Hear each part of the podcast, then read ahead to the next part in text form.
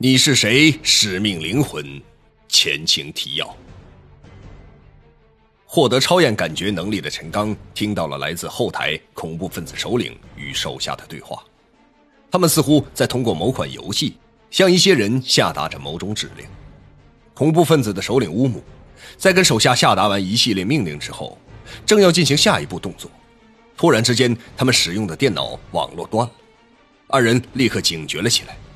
乌姆判断，这是俄罗斯警方进攻的前兆，于是他立即下令，让礼堂中的恐怖分子戒备起来，随时应对警方的进攻。可就在这时候，网络信号又恢复了。这种情况的变化让乌姆也有些摸不到头脑。第二章十六，莫斯科会议。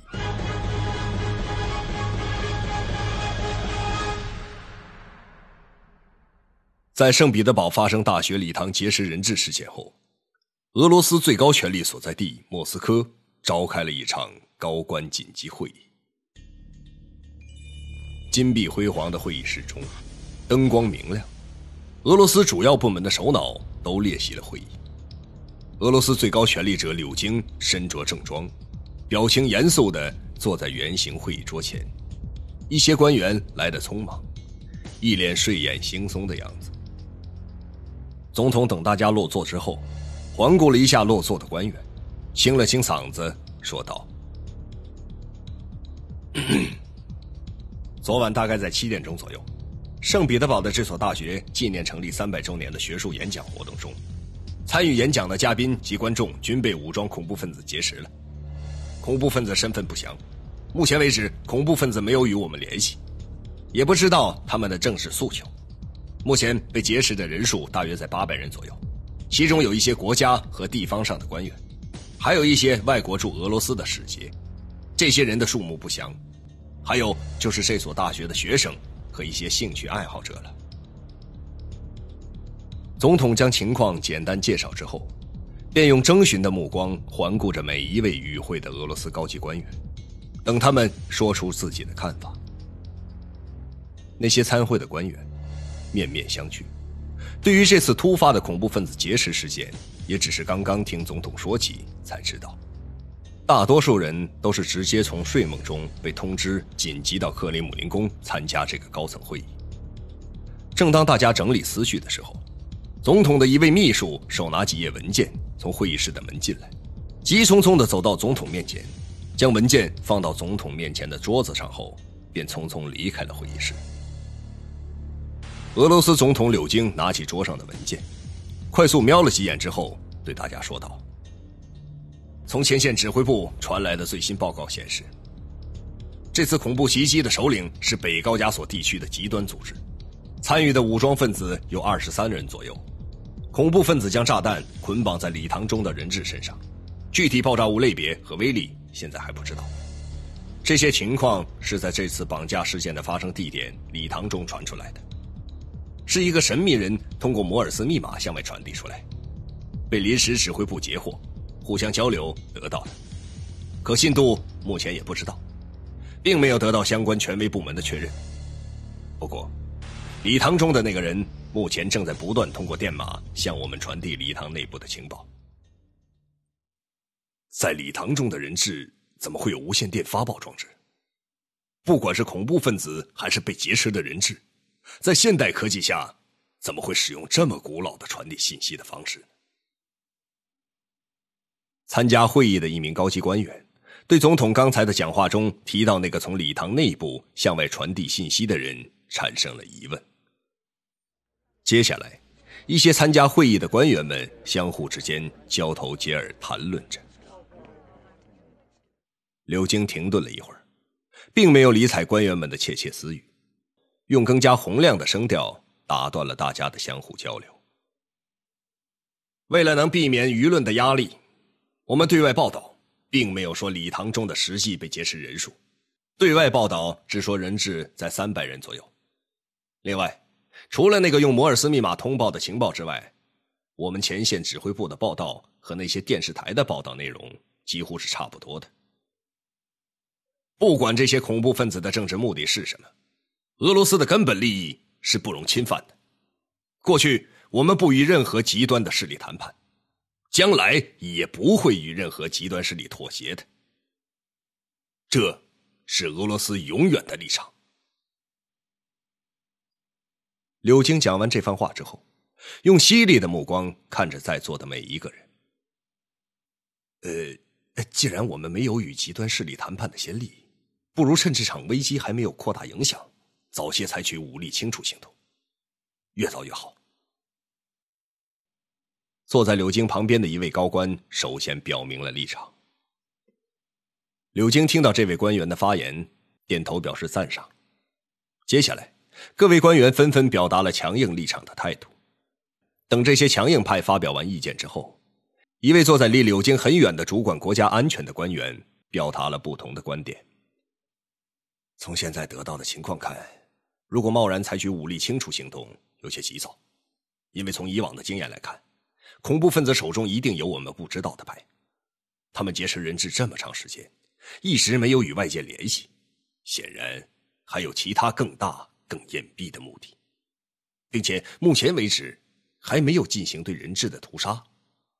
一定是想与我们联系的。既然我们不能与极端势力讨价还价，就不如立即动手，减少国际影响，宜早不宜迟。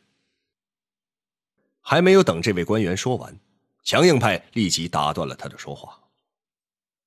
我宣布，在早七点对礼堂中恐怖分子发起武力强攻，行动由内务部副部长瓦西里指挥，具体行动由特种部队信号机完成。行动与我在电视中发表的讲话同时进行。与会的高级官员听到总统先生的最后决定后，都纷纷表示赞同。之前提出不同意见的几位官员也默不作声了。总统柳京说完话之后，好像突然又想起了什么，便对坐在身旁的一位官员补充道：“你负责对外的官方宣布工作。”口径就与我们这次会议的决定相一致，被劫持的人员数量限定在三百人之内，重点放在礼堂内的恐怖分子已经开始采取杀戮行为的同时，我们才不得不采取武力解救人质这一行动上。同时，我们在对外宣传上，各级官员必须保持这次会议的口径。其他人还有什么意见没有？与会的官员们看到总统已经下达了最后指令。便集体默不作声，算是同意了总统的决定。离奇失踪的货轮，那艘船到底是怎么失踪的？不可思议的力量，是我的时间变快了，还是他的时间变慢了？突如其来的变故，这座大礼堂现在由我们接管了。不断传来的讯息，看来有人在里面给我们做内应。神秘人的身份到底是谁？灵狐。欢迎收听《你是谁？使命灵魂》第二章，作者王金，由徐淼播讲。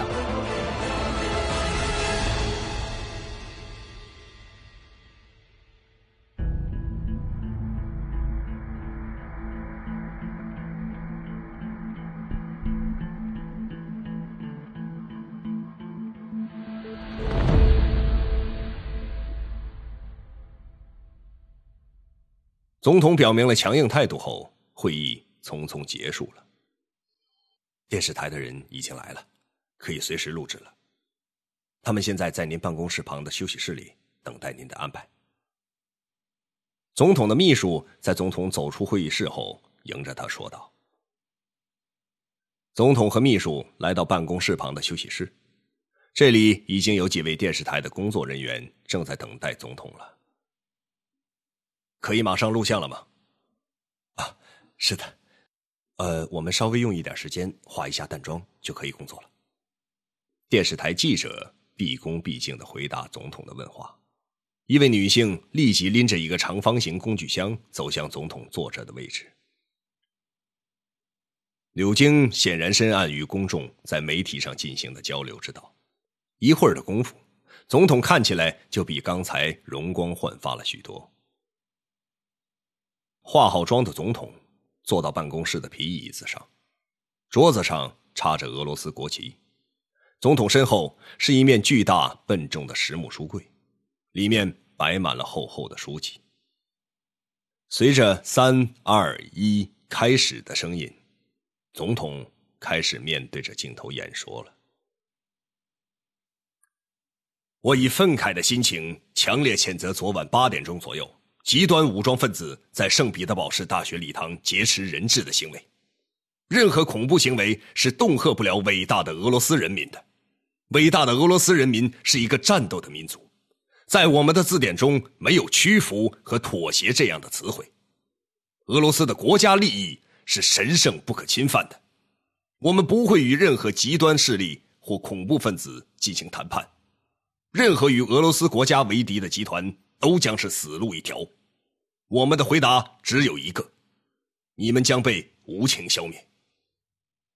正当俄罗斯总统柳京慷慨陈词的时候，他的秘书急忙打断正在录像的工作人员，急匆匆的来到柳京的面前，手中颤抖的拿着一份文件递给柳京。柳京拿过文件，翻了几页之后，先前录像时残留的笑容荡然无存了，脸上的肌肉渐渐绷紧之后，嘴角下垂。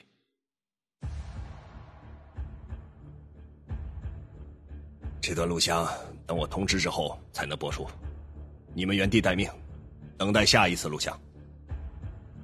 柳京从办公桌之后的椅子上站起来，急匆匆的向着会议室走去，秘书紧跟在身后，留下电视台的工作人员呆呆的看着二人离去，不知所措。二人来到秘密会议室，关上门之后，柳青对秘书问道。这份文件什么时候传来的？可靠性确定了吧？啊，这是刚才从身在圣彼得堡的瓦西里副部长那里传来的，可靠性应该没有问题。秘书神色紧张的回答道：“马上给我接通瓦西里的电话，我要亲自和他核实。”当柳京接通了圣彼得堡前线总指挥瓦西里的电话，核实了刚才看到的文件之后，这位总统感到异常诧异。立即命令秘书，即刻再一次紧急召开莫斯科最高级官员会议。